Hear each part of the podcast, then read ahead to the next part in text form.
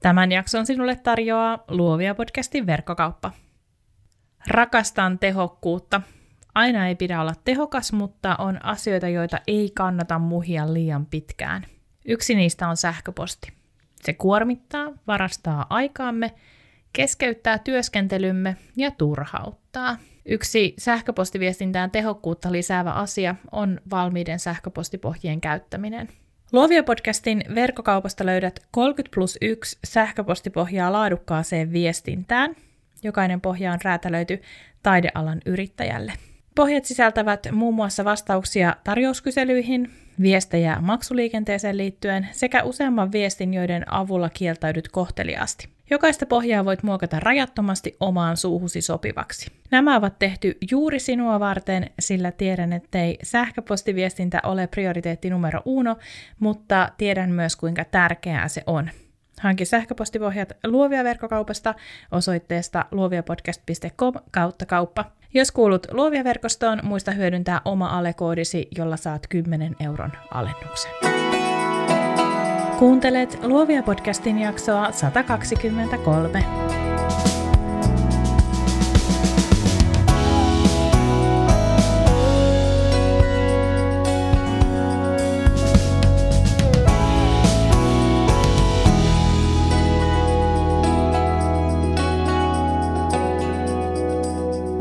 Tässä jaksossa mietitään, milloin asiakkaan toiveiden edessä kannattaa joustaa ja milloin viheltää pelipoikki. Tarkastelen asiaa erityisesti asiakaskokemuksen kannalta, sillä uskon hyvän asiakaskokemuksen palvelevan niin asiakasta kuin yrittäjääkin. Toisaalta puhun myös periaatteista. Niitäkin on hyvä olla tai sinua viedään kuin pässiä narussa. Toivon, että tämän jakson myötä sinulla on käsitys omasta kultaisesta keskitiestäsi. Sen määrittelet tietenkin tuntemalla omat ääripääsi mille sanot kyllä ja mille ei. Mikäli kaipaat lisää lihaa luiden ympärille, kuuntele myös jaksot 53, pidä asiakas kärryillä, ja 74, kuuletko vai kuunteletko. Tervetuloa Luovia podcastiin. Mä oon periaatteen nainen. Se on varmaan aika selkeä juttu jo tässä vaiheessa tätä podcastia. Mä oon ollut periaatteen nainen siitä asti, kun mä tiesin, mitä periaate tarkoittaa. Tämä piirre on tuonut mukanaan tosi paljon hyvää, etenkin näin yrittäjänä, mutta toki myös harmia. Mä oon joutunut tilanteisiin, joissa mä koen työskenteleväni periaatteitteni vastaisesti, ja sellaisista fiiliksistä ei tietenkään seuraa mitään hyvää. Tässä jaksossa mä haluan kuitenkin keskittyä siihen hyvään, mitä periaatteen naisena eleleminen on mun elämään tuonut. Mä toivon, että mä voin rohkaista suokin miettimään omia arvojasi, rajojasi mikäli ne häilyy. Vahvat periaatteet on tuoneet mulle hyvinvointia, jaksamista ja ne rajat omalle tekemiselle. Tässä vaiheessa uraa mä uskallan myös sanoa, että ne on tuonut myös menestystä, mutta ehkä kuitenkin parasta on ollut se, että hyvin pian, pari vuotta yrittäjänä oltua, niin mä ymmärsin, että myös sillä yritystoiminnalla itsellään on hyvä olla periaatteita.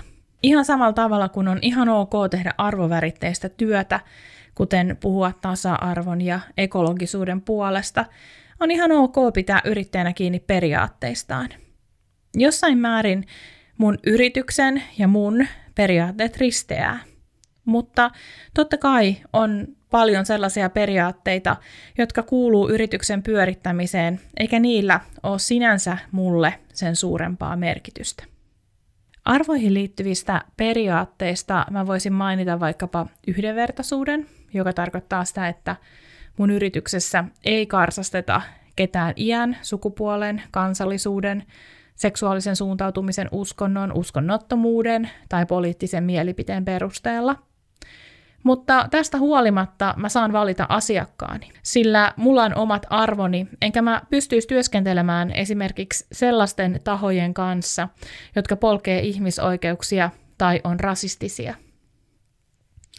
Esimerkki sitten taas sellaisista periaatteista, jotka ei liity suoranaisesti mun arvoihin, on vaikkapa omat prosessini. Multa ei pysty varaamaan valokuvausta ilman, että maksaa varausmaksun ennen kuvausta. Mä en myöskään tingi esimerkiksi siitä, miten mä käsittelen mun valokuvat. Nykyään mä en ota editointiin liittyen toiveita vastaan mun asiakkailta, sillä mä oon huomannut, kuinka kauas ne vie mut mun omasta visiosta. Tääkin on niitä asioita, jonka mä oon kokenut kantapään kautta. Ehkä just tästä me päästään sukeltaa syvemmin tämän päivän aiheeseen. Sillä eihän se ole totta, kyllähän mä joustan asiakkaiden toiveiden mukaan, mutta mä teen sen tilanne sidonnaisesti. Mä voin joustaa omista prosesseistani, jos tilanne sitä vaatii. Kun me tänään mietitään sitä, kuinka paljon asiakkaan vuoksi pitäisi joustaa, pidetään mielessä tämä elämä itsessään on tilanne sidonnaista. Kuten niin monta kertaa aiemminkin mä oon sanonut, yrittäjän tärkein taito on soveltamisen taito. Tämä pätee myös periaatteisiin. Niitäkin on sovellettava siihen vallitsevaan tilanteeseen, joko sun vallitsevaan tilanteeseen tai sun asiakkaan vallitsevaan tilanteeseen, tai vaikkapa yhteiskunnalliseen tilanteeseen, joka nyt tällä hetkellä on korona. Kanssakäyminen, vuorovaikutus on ennen kaikkea inhimillistä ja se, että me ymmärretään tämä mahdollisimman syvällisesti, vaikuttaa siihen, millaista palvelua me voidaan tuottaa meidän asiakkaalle.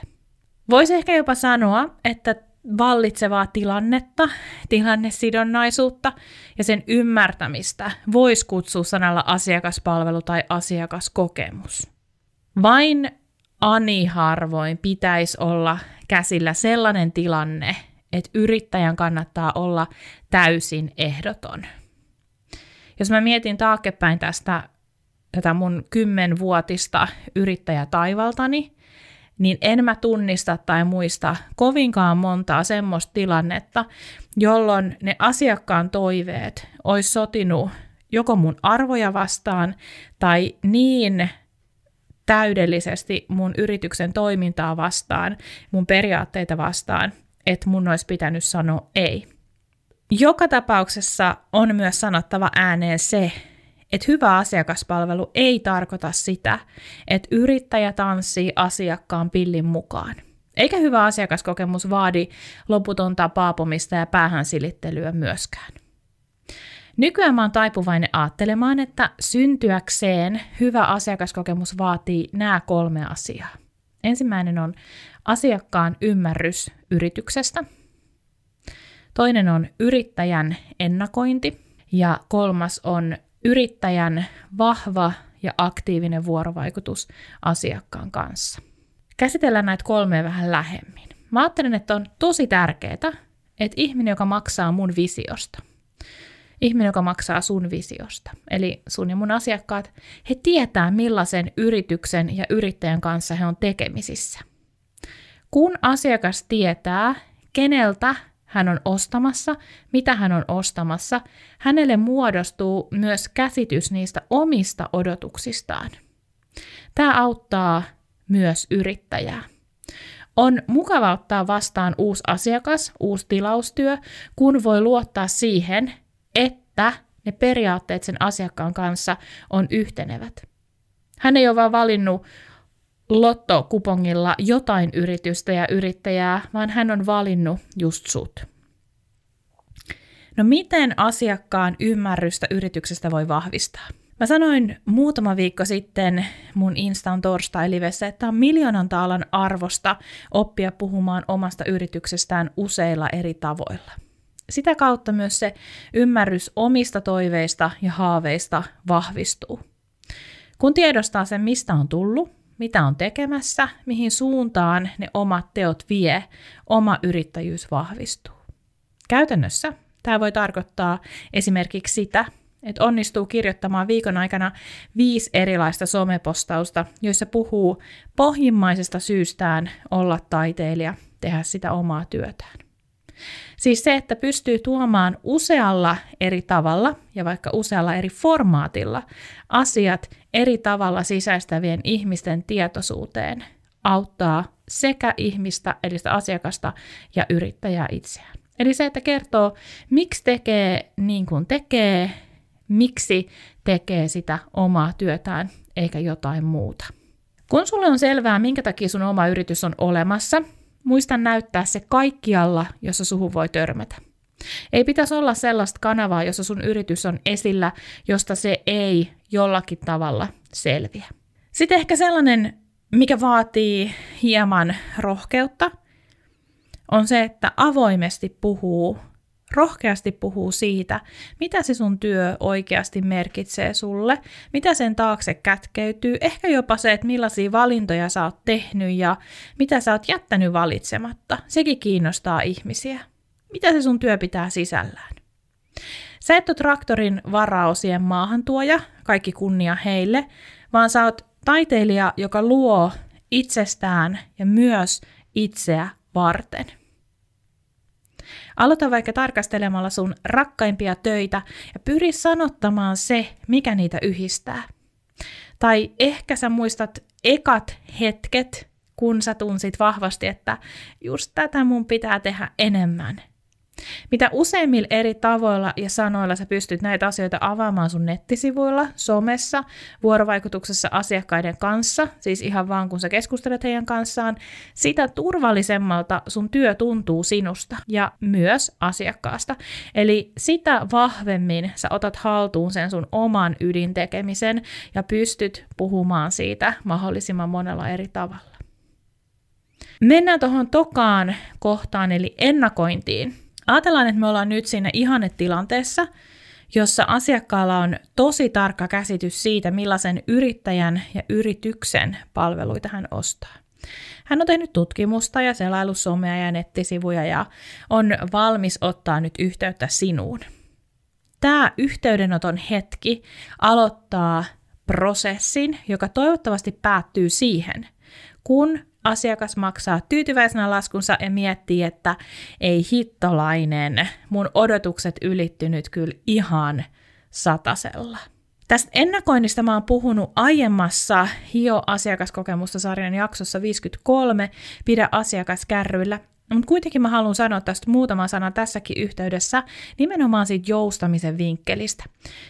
Jos mä sanon nyt ihan suoraan, mitä mä ajattelen, ja jälleen kerran, miksi mä en tekisi niin, Mun mielestä se ennakoinnin tarkoitus on taata mulle työrauha. Mun mielestä ennakoinnin tarkoitus on taata sulle työrauha.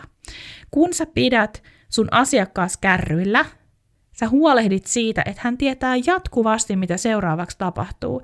Silloin sä annat sulle itsellesi työskentelyrauhan. Sä vähennät esimerkiksi sähköpostin määrää, koska sä vähennät kyselyiden määrää, mitä asiakkaat joutuu tehdä silloin, kun he ei tiedä, mitä seuraavaksi on tapahtumassa. Kun meidän asiakkaat tietää, että mitä tässä prosessissa seuraavaksi tapahtuu, heillä on tosi hyvä mieli. Prosessi siis suojaa sekä sua että sun asiakasta. Se myös säästää sulta aikaa ja vaivaa, kun sun ei tarvitse miettiä, että missä mä oon menossa tämän asiakkaan kanssa tai mitä mä tekisin seuraavaksi.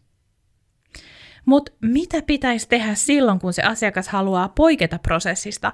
Siitähän tässä on kyse. Hän haluaa sulta jotain, mitä sä et yleensä tee.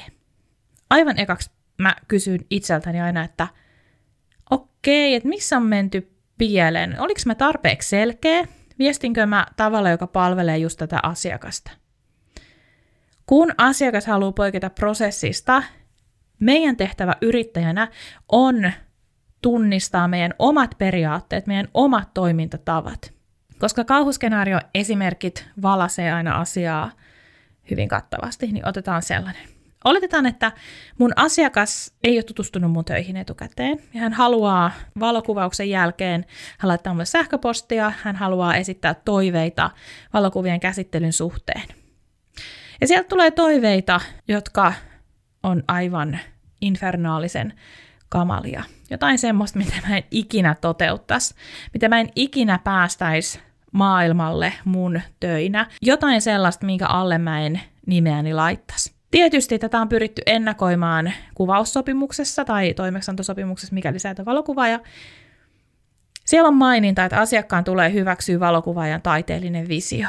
Tämän lisäksi me ollaan varmistettu asiakkaalta ennen tarkempaa sopimista, että hän on tutustunut mun portfolioon, ja että hän tekee ostopäätöksen vasta kun hän on nähnyt muita töitä. Mutta en mä ole veljeni vartija, en ole asiakkaani vartija. Mä en ole siellä hänen päänsä sisällä ja hänen kodissaan katsomassa, mitä hän oikeasti, lukeeko hän kuvaussopimuksen tai tutustuuko hän oikeasti portfolioon. Sitten mä saan sen kauhumailin, jos esitetään ihan täysin mun vision vastaisia toiveita. Pitäisikö mun joustaa? Ei pidä. Mä ajattelen, että on ihan eri asia joustaa esimerkiksi vaikka valokuvan rajaukseen liittyvissä toiveissa, jotka saattaa vaikuttaa siihen kuvan esillepanoon. Totta kai mä haluan, että mun asiakas löytää kuvalleen oikeat kehykset. Jos kuva sen teknisesti sallii, totta kai mä voin rajata kuvasta pois vaikka pallon tai lasten potkupyörän. Ei mun ego saa mitään kolausta, jos asiakas haluaa kehystää kuvan, joka on rajattu eri tavalla kuin miten mä oon sen alun perin ajatellut. Mutta ihan kaikkeen mä en suostu. Mä en suostu siihen, että mä käsittelisin kaikki kuvat joko tummemmiksi tai vaaleammiksi kuin mun tyyli on, tai se inhokki seepiaksi, tai että mä tekisin jotain selektiivistä värikorjailua, tai että mä silottelisin silmäpusseja 50 kuvasta, jos sellaisesta ei ole maksettu. Se, että mä noudatan mun periaatteita, on mun tapa toimia mun oman yrityksen parhaaksi. Ja se oman yrityksen parhaaksi toimiminen tarkoittaa myös eräänlaista tulevaisuuskatsetta. Mä en tee päätöstä kiusatakseni asiakasta. Mä en tee päätöstä vähentääkseni omaa työmäärää, vaan mä teen nämä päätökset rakentaakseni sitä omaa yritystäni ja pitääkseni huolen siitä, että nyt Nani on menossa oikeaan suuntaan. Me tiedetään se, että loputon joustaminen saattaa johtaa siihen, että me petytään itseemme. En halua pettyä itseemme, se on ihan tosi ikävä tunne. Se syö naista. Ja mä tiedän myös sen, että loputon joustaminen saattaa myös johtaa konfliktiin asiakkaan kanssa. Mieluummin käytän mun asiakaspalvelutaitoja kuin joustan, joustan, joustan ja annan kokonaisen käden. Sillä joskus asiakkaat nappaavat koko käden saatuaan pikkusormen. Tätä voisi vertaa siihen, että pyrkimällä olemaan markkinan edullisin ammattilainen saa asiakkaikseen ihmisiä, jotka ei valitse ihmistä töiden takana, vaan sen hinnan.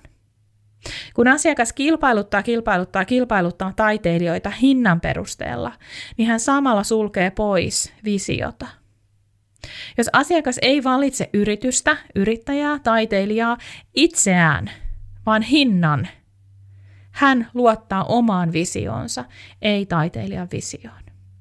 Me tiedetään se, että tämmöisissä tilanteissa, kun meidät on valittu hinnan vuoksi, niitä pyyntöjä saattaa sadella ovista ja ikkunoista. Koska se alun alkaenkaan se tilanne ei ole ollut sellainen, jossa asiakas toivoo, että tämä taiteilija työskentelee tuottaakseen jotain ainutlaatusta oman visionsa perusteella, vaan hän ajattelee, että tämä työ tehdään asiakkaan mielen mukaan. No kolmanneksi tämä loputon joustaminen saattaa johtaa siihen, että meidän asiakas kertoo meistä oman mielensä mukaista tarinaa tutuilleen. Ja sitä me ei haluta, että meidän yrityksen tarina onkin yhtäkkiä sen asiakkaan käsikirjoittama. Asiakkaallehan se, että me joustetaan, saattaa näyttäytyä vain loistavana asiakaspalveluna. Eihän se ole asiakkaan vika, jos hän saa kaiken, mitä hän pyytää, siis sellaistakin, mitä meillä ei ole ollut tapana tarjota. Tällä meillä on peiliin katsomisen paikka.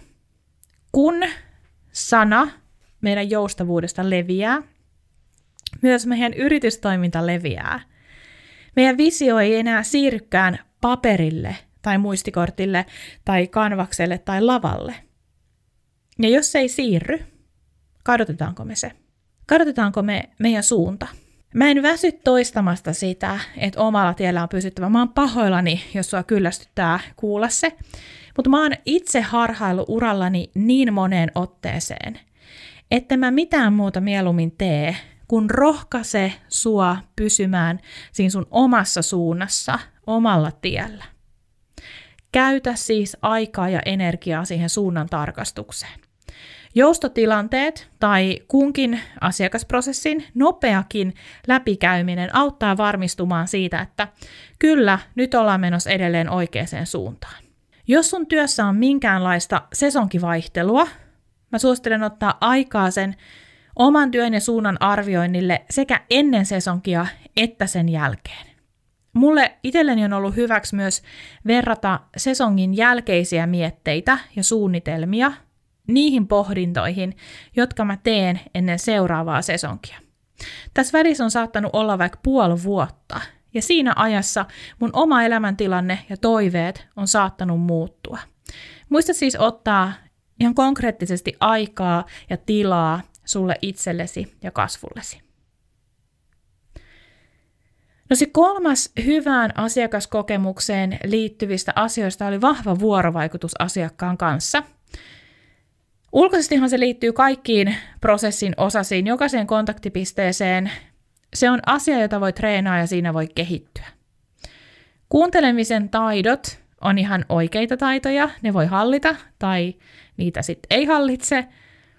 Kun sä hallitset ne, kun sä hallitset vahva vuorovaikutuksen taidot, sä hallitset myös yhä moninaisemmat asiakaspalvelutilanteet paremmin, eikä se jouston tarvitse olla sun ensimmäinen ratkaisu. Arvioi siis ihan rehellisesti se, että missä jamassa sun vuorovaikutustaidot on. Ja mä uskon siihen, että me tiedetään se, me ihmiset tiedetään se, koska me tiedetään myös se, että kun me ollaan väsyneitä, meidän vuorovaikutustaidot ei ole niin hyvät. Joten kuulostele itseäsi ja puhu itsellesi rehellisesti. Onko jotain semmoista, missä sä tarttisit apua? Onko jotain semmoista, missä sä oot ihan erityisen hyvä, jota sä voit ehkä hyödyntää vielä useammalla eri tavalla kuin sä oot tähän mennessä tehnyt? Mä ajattelen, että vuorovaikutustaitoja, suurempaa taitoa, ei asiakastöitä tekevällä yrittäjällä voi yksinkertaisesti olla. Se, että me ymmärretään, mistä asiakkaan toive kumpuaa, on tosi arvokasta. Ymmärrys vaikuttaa nimittäin myös siihen, että me ei koeta niitä toiveita niin herkästi henkilökohtaisina, meihin, meidän persoonaan käyvinä toiveina tai kritiikkinä, vaan me pystytään suhteuttamaan ne siihen asiakkaan elämäntilanteeseen ja ymmärretään se, että mistä tämä toive kumpuaa. Hyvä asiakaskokemus voi siis pitää sisällään tosi monia erilaisia prosesseja, jotka koostuu erilaisista periaatteista, taidoista, toiminnoista, muista palasista, jotka on yritystoiminnalle tärkeitä. Prosessista voi ihan hyvin joustaa. Jos asiakkaan koira lopetetaan huomenna, ei mulla ole mitään syytä jäädä penään varausmaksuun. Mä otan kuvat ja mä toimitan ne kuvat siinä vaiheessa, kun se varausmaksu tai siinä tilanteessa kuvausmaksu ja kuvatuotteet on maksettu. Jos mä oon itse lähdössä aurinkolomalle seuraavana aamuna kello neljä ja kuvausvaraus tulee viime minuutilla, mä en todellakaan stressaa kuvaussopimuksen lähettämisestä, vaan mä huolehdin sen valmiiksi mun loman jälkeen. Mutta kun mä joustan mun prosessista, mä kerron asiakkaalle, että nyt mä teen asian eri tavalla kuin yleensä. Mä kerron siis, mitä mä normaalisti toimin ja miten mä toimin tällä kertaa hänen kanssaan. Mä en tee asioista suurta numeroa. Se ei ole mikään ihme asia, että nyt mä teen asiat toisin. Mun tavoite on vaan pitää hänet kärryillä.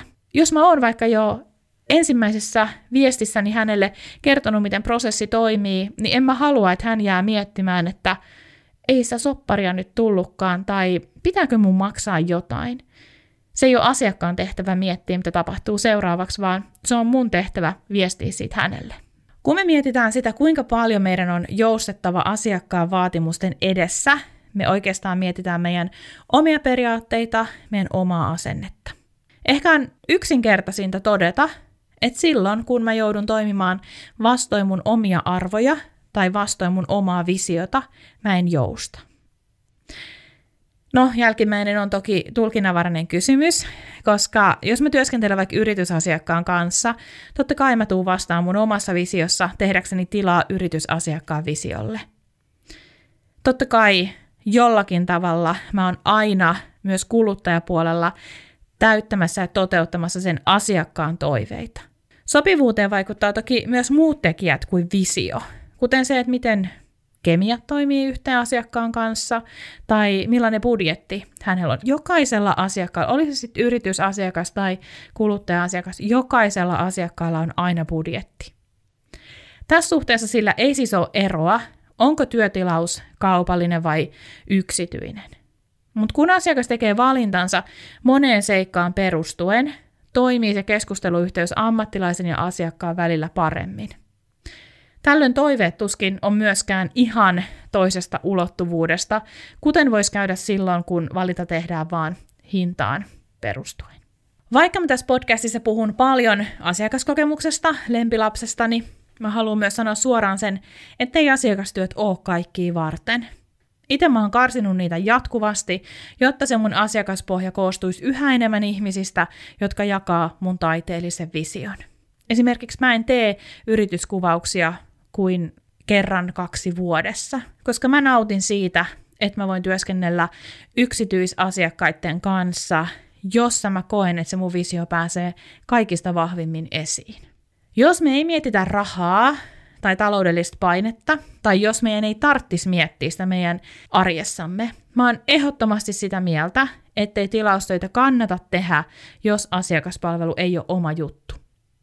Ja se on ihan ok, koska asiakaspalvelu ja hyvän asiakaskokemuksen tuottaminen on aina asennekysymys. Pitää olla myös rehellinen itselleen ja sanoa, että hei oikeastaan nämä asiakastyöt ei ole mun yritykselle hyväksi, että mä haluankin toimia jotenkin ihan toisin.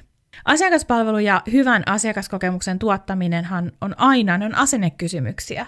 Kun me aidosti halutaan ratkaista asiakkaan ongelma, me halutaan myös aidosti ymmärtää häntä. Me ei muuten siihen pystytä. Palveleminen on toisen tarpeisiin vastaamista, eli toisen kohtelemista niin kuin hän itse toivoo tulevansa kohdelluksi, huom, ei niin kuin mä itse toivoisin tulevani kohdelluksi vastaavassa tilanteessa. Siinä on vissi ero. Kuten mä sanoin, asiakaspalvelu ei ole loputonta joustamista. Mä ajattelen, että silloin kun kyseessä on mun pinnalliset periaatteet tai mun ego, niin mä ajattelin, että kyllä mun täytyy pystyä joustamaan vielä vähän. Mä tunnen oikein luissani sen, että nyt tässä hankaa vastaan mun oma ylpeys. Mä en ole valmis ottamaan lovea mun yrityksen maineeseen ylpeyteni vuoksi. On siis ihan eri asia joustaa asiassa, joka on elintärkeä mun yritykselle, kuten vaikka hinta, kuin jossain triviaalimmassa asiassa kuin toimitusajassa. Mutta asiakas tietää sen meidän prosessin. Ja, ja jos asiakas on vaikka jäämässä lomalle tai hän joutuu isoon leikkaukseen, niin mä pyrin tekemään kaikkeni, että se mun kahden viikon toimitusaika onkin just niin lyhyt kuin tarvitaan, että ne asiakkaan odotukset ylittyy. Hän ajattelee, että no hän näkee ne kuvat sitten leikkauksen jälkeen, hän näkee ne kuvat loman jälkeen. Ja se on se, mikä mä todennäköisimmin viestin asiakkaalle. Mutta mä voin myös joustaa omista periaatteistani nimenomaan sen asiakaskokemuksen vuoksi, nimenomaan jos mä pyrin ylittämään asiakkaan odotukset. Mä pystyn joustamaan omista periaatteistani myös ilman, että asiakas pyytää multa yhtään mitään. Ja mä painaisin mieleen sen, että mikä tämä nyt on tämä uusi aikataulu tässä meidän prosessissa, koska mä haluaisin ehdottomasti ylittää sen asiakkaan odotukset. Eli tämä tilannesidonnaisuus seuraa meitä tässä asiassa kuin hailaivaa. Totta kai myös meidän omassa elämässä on hetkiä, jolloin me ei vaan pystytä joustamaan, vaikka me haluttaisiin. Mutta ehkä voisi yleistyksenä sanoa, että jos sun kuvaussopimuksessa tai toimeksantosopimuksessa lukee, että, että asiakas saa nähtäväkseen työn kahden viikon sisällä siitä tilauksesta tai kuvauksesta tai mikä ikinä onkaan ollut, niin älä jousta siitä ei tee hyvää sun prosessille ja asiakaskokemukselle, jos sä alitat asiakkaan odotukset. Facebook-julkaisussa sä sanot, että nyt on vähän kiire, kiitos ymmärryksestä. Se alittaa asiakkaan odotukset.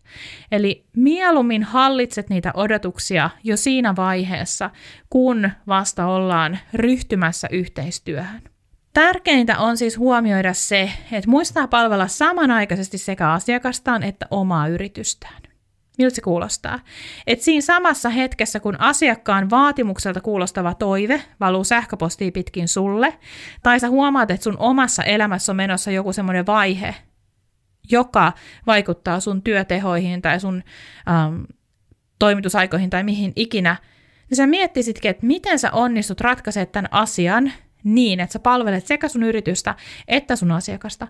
Ja vielä se kolmas, miten sä onnistut välttämään tämän tilanteen jatkossa. Yrityksen palveleminen on PR. Se on maineen hallintaa, se on se tulevaisuusnäkyä. Ei siis kannata ajatella, että vain asiakkaan palveleminen olisi sitä. Tämä kannattaa muistaa niissä tilanteissa, joissa ei koe voivansa joustaa. Silloin sä voit kysyä itseltäsi esimerkiksi näin.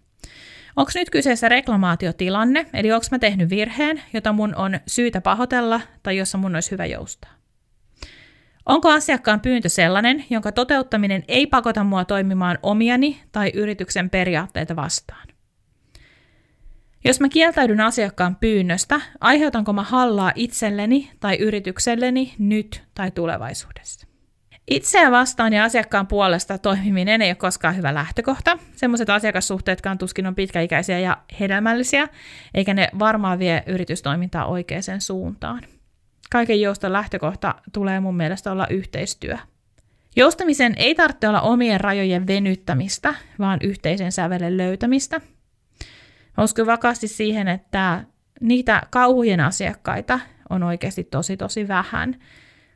Kun se asiakaspalvelu on proaktiivista, kun me osataan ennakoida, niin aika moni semmoinen ikäväkin pyyntö saattaa jäädä sanomatta. Asiakaspalvelu voi olla hauskaa, se voi olla kivaa, se voi olla mielekästä. Mä uskon siihen, että ihmiset pohjimmiltaan kaipaa tulla kohdatuksi ja kuulluksi, nähdyksi. Ja että mun tehtävä yrittäjänä on tätä heille tarjota se mun oman palvelun puitteissa. Jos sä haluat, että asiakas suosittelee sua eteenpäin, palvele, palvele, palvele, ylitä asiakkaan odotukset, kuuntele, elä vuorovaikutuksessa hänen kanssaan. Mä uskon, että asiakaspalvelun laatu ja asiakaskokemuksen syvyys on ne ensisijaiset tekijät, jotka vaikuttaa siihen, miten herkästi asiakas kertoo kokemuksistaan eteenpäin. Jos mä mietin mun omaa yritystäni, mun pientä markkinointibudjettia, mulla ei ole varaa huonoon asiakaspalveluun. Mä tarvitsen kaikki hyvän puhujat matkalle, jotka mä voin saada. Tässä jaksossa me puhuttiin pohjimmillaan siitä, kuinka asiakaskokemusta parantamalla voi parantaa myös oman työnsä laatua. En halua, että sä joudut työskentelemään sun periaatteita vastaan, sillä silloin sä työskentelet myös sun omaa visiota vastaan. Mä haluan, että sä saat tehdä työtä, josta sä nautit, niin kuin sun asiakkaasikin nauttii sun työstä. Jos mä saisin päättää, minkä yhden asian mä jättäisin sulle tästä jaksosta, se olisi tämä Sulla saa olla periaatteita. Periaatteet ei tee susta tiukkista tai ylimielistä tai jotenkin kierrolla tavalla ylpeätä. Periaatteet antaa rajat sun työlle, mutta ne antaa myös turvan asiakkaalle. Mun kokemuksen mukaan asiakkaat arvostaa sitä, että yrityksellä ja yrittäjällä on kirkas päämäärä ja selkeä näky siitä omasta työstään. Kun tämä toteutuu, on myös helpompi joustaa ja palvella.